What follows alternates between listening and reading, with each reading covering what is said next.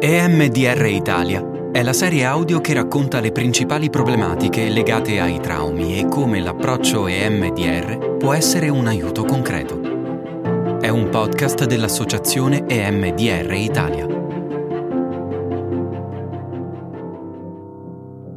La socialità, le relazioni e i rapporti interpersonali sono un fattore fondamentale per la vita e il benessere delle persone. Durante la pandemia da Covid-19 questi rapporti si sono modificati e in alcuni casi interrotti ed è stato proprio in quel momento che abbiamo capito quanto fossero davvero importanti.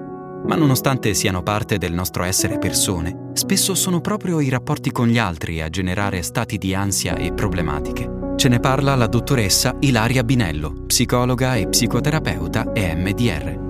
Per ansia sociale si intende una marcata paura o ansia legate a più eh, situazioni in cui la persona si sente esposta sostanzialmente al possibile esame degli altri. Queste situazioni possono essere interazioni con persone che conosce, eh, situazioni in cui si sente osservata o condizioni in cui eh, deve mettere in atto una determinata performance. In tutte queste situazioni l'individuo arriva sostanzialmente a temere che i propri sintomi siano valutati negativamente e per questi motivi eh, le situazioni sociali possono essere mal sopportate, sopportate con disagio, preoccupazione, fino ad arrivare ad un vero e proprio evitamento. Perché si parli di ansia sociale, secondo il DSM5, che è il nostro manuale di riferimento, tale paura o preoccupazione deve essere presente nella vita del soggetto per almeno sei mesi e deve impattare in modo negativo eh, sulla sua qualità di vita, quindi tanto a livello individuale eh, quanto a livello sociale, familiare, ma anche lavorativo. L'ansia sociale può manifestarsi in un vasto numero di situazioni ma ce ne sono alcune maggiormente predisponenti per chi soffre di questo disturbo. Per chi soffre di ansia sociale, eh, le situazioni che possono essere valutate come pericolo sono diverse. In primis eh, si tratta di situazioni tipicamente collettive, come per esempio parlare in pubblico o esibirsi davanti ad una platea, oppure circostanze in cui vengono messe in gioco delle caratteristiche tipicamente individuali, come ad esempio il conoscere persone nuove, mangiare insieme ad altri o conversare con qualcuno. Possiamo individuare situazioni che creano ansia di carattere istituzionale, ovvero tutte quelle condizioni in cui per esempio la persona eh, si trova a dover firmare un documento eh, in presenza di testimoni o condizioni più frequenti di carattere quotidiano, come il dover utilizzare un bagno pubblico. Sappiamo che tutte queste circostanze hanno in comune la possibilità di condurre la persona che soffre di ansia sociale ad un profondo e significativo disagio nel far fronte alle situazioni di questo tipo.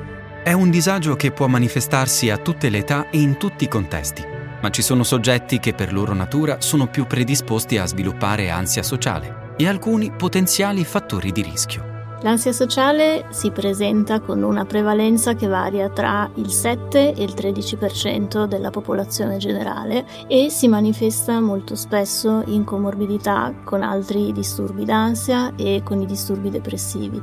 Si può presentare fin dall'infanzia e in questo caso è correlata ad elevati livelli di iperprotezione e criticismo genitoriale, questo perché sappiamo che fin da bambini si può essere esposti a giudizi o valutazioni negative e si manifesta tuttavia con maggior frequenza in adolescenza, dove si può osservare il suo esordio più florido e con una frequenza maggiore nel genere femminile. Sappiamo che l'ansia sociale è correlata inoltre a bassi livelli di produttività, quindi tanto a livello scolastico quanto a livello lavorativo, e impatta in modo negativo eh, sulla qualità di vita del soggetto che eh, si trova appunto in una condizione di profonda difficoltà nel far fronte a molte delle sfide quotidiane e eh, delle situazioni sociali che via via gli si propongono.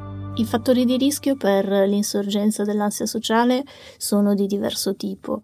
In primis eh, l'aver vissuto episodi traumatici, in particolar modo nell'infanzia, perché sappiamo che questo ha un impatto a lungo termine sulla possibilità di sviluppare ansia sociale. In secondo luogo l'esempio vissuto in famiglia, ossia l'aver osservato persone della propria famiglia che reagivano o reagiscono in modo ansioso alle diverse situazioni sociali. Questo perché i membri della famiglia rappresentano un vero e proprio modello rispetto alle modalità con cui eh, affrontare le situazioni di carattere collettivo. In ultimo, tra i fattori di rischio troviamo il temperamento e il carattere della persona, in particolar modo la capacità o la possibilità di mettere in atto determinati comportamenti o inibirne altri, per esempio affrontare in modo più o meno facile una situazione collettiva e questo accompagnato al timore più o meno presente del giudizio altrui, proprio legato alla possibilità di essere più o meno influenzabili da questo tipo di giudizio. Il metodo EMDR si rivela particolarmente utile ed efficace nel trattamento dell'ansia sociale. L'acronimo EMDR sta per desensibilizzazione e rielaborazione attraverso i movimenti oculari e grazie ad essa si lavora su quelle esperienze che possono aver contribuito all'insorgenza del disturbo.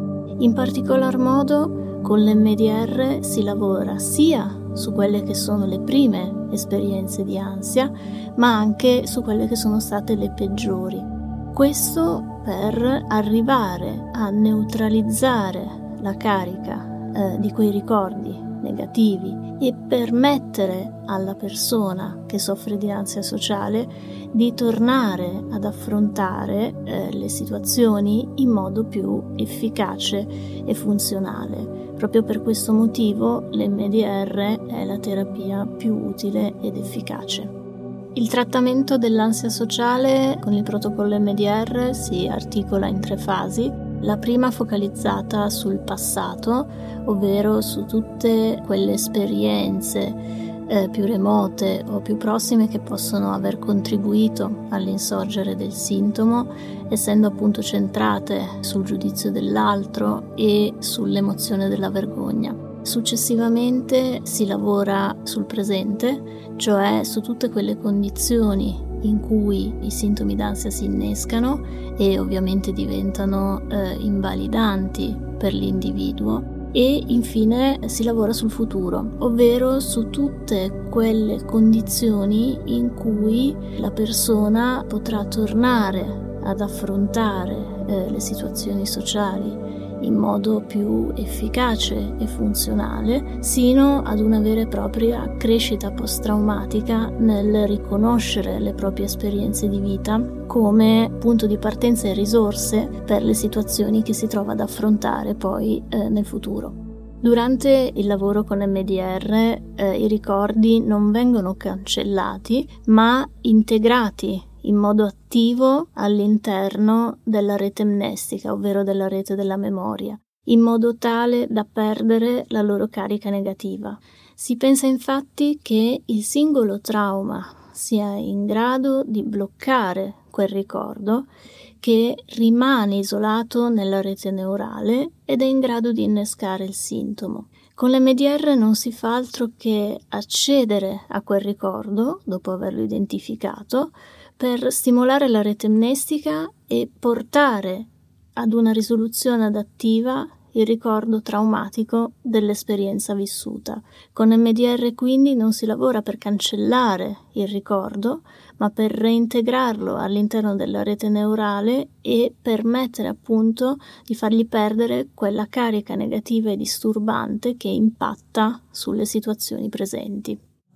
Tra le conseguenze dell'ansia sociale c'è la vergogna che è direttamente correlata all'intensità dei sintomi e a sua volta deriva dalle esperienze traumatiche precedenti. Sappiamo che gli elevati livelli di criticismo vissuti tanto in ambito scolastico quanto in ambito familiare contribuiscono a generare una bassa autostima e di conseguenza a far sperimentare l'emozione della vergogna e i ricordi ad essi relativi eh, rappresentano i punti focali proprio del lavoro con MDR, andando ad impattare su quelle che sono le modalità relazionali sperimentate dall'individuo. La vergogna in genere si accompagna alla tristezza, alla rabbia, alla paura e di conseguenza molto spesso al timore di fare brutta figura. Le persone che vivono eh, l'ansia sociale, sentono un profondo senso di inadeguatezza e nutrono una profonda sfiducia nella possibilità di affrontare le sfide e gli imprevisti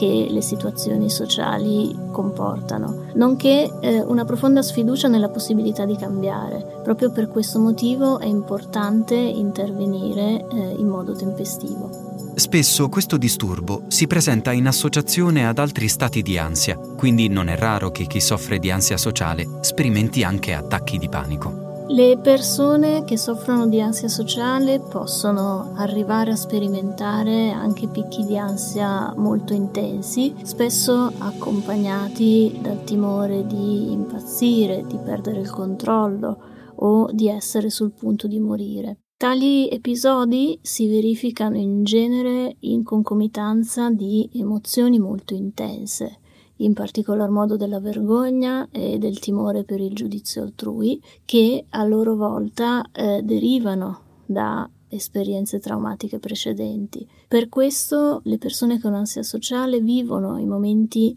di panico come momenti di profonda crisi di fronte al disagio dell'affrontare eh, le situazioni di carattere sociale. Il mancato trattamento adeguato dell'ansia sociale può condurre in primis ad un ulteriore ritiro proprio dal punto di vista sociale tanto a livello individuale quanto a livello familiare e lavorativo con conseguenti tendenze depressive vissute in termini di malessere fisico, di emozioni negative e di pensieri di carattere catastrofico, fino ad arrivare alla potenziale ricerca di sostanze come tentativi di automedicazione per attenuare il disagio percepito. Proprio per questo nel nostro lavoro è importante intervenire e lavorare nelle fasi iniziali in cui si presentano i sintomi dell'ansia sociale. Il bullismo vissuto in ambito scolastico eh, può condurre ad esiti molteplici proprio perché le vittime di bullismo eh, possono manifestare eh, sin da subito un profondo disagio nelle situazioni sociali, nel timore di essere derisi o ridicolizzati. Questo avviene solitamente in concomitanza dell'aver vissuto all'interno di contesti e di stili educativi fondati proprio eh, sulla paura del giudizio altrui.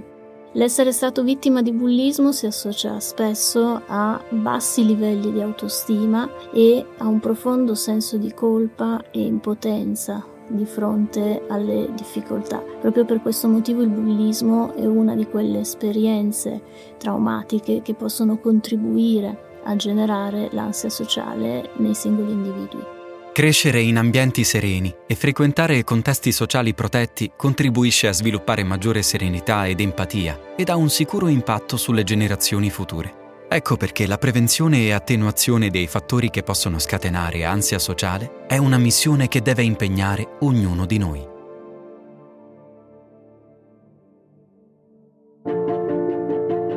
L'associazione EMDR Italia si pone come obiettivo proprio quello di aiutare le persone che vivono momenti traumatici grazie al metodo EMDR. Per ogni tipo di chiarimento o approfondimento potete visitare il sito emdr.it. È un podcast dell'associazione EMDR Italia. Registrazione, montaggio e sonorizzazione di Rossella Pivanti.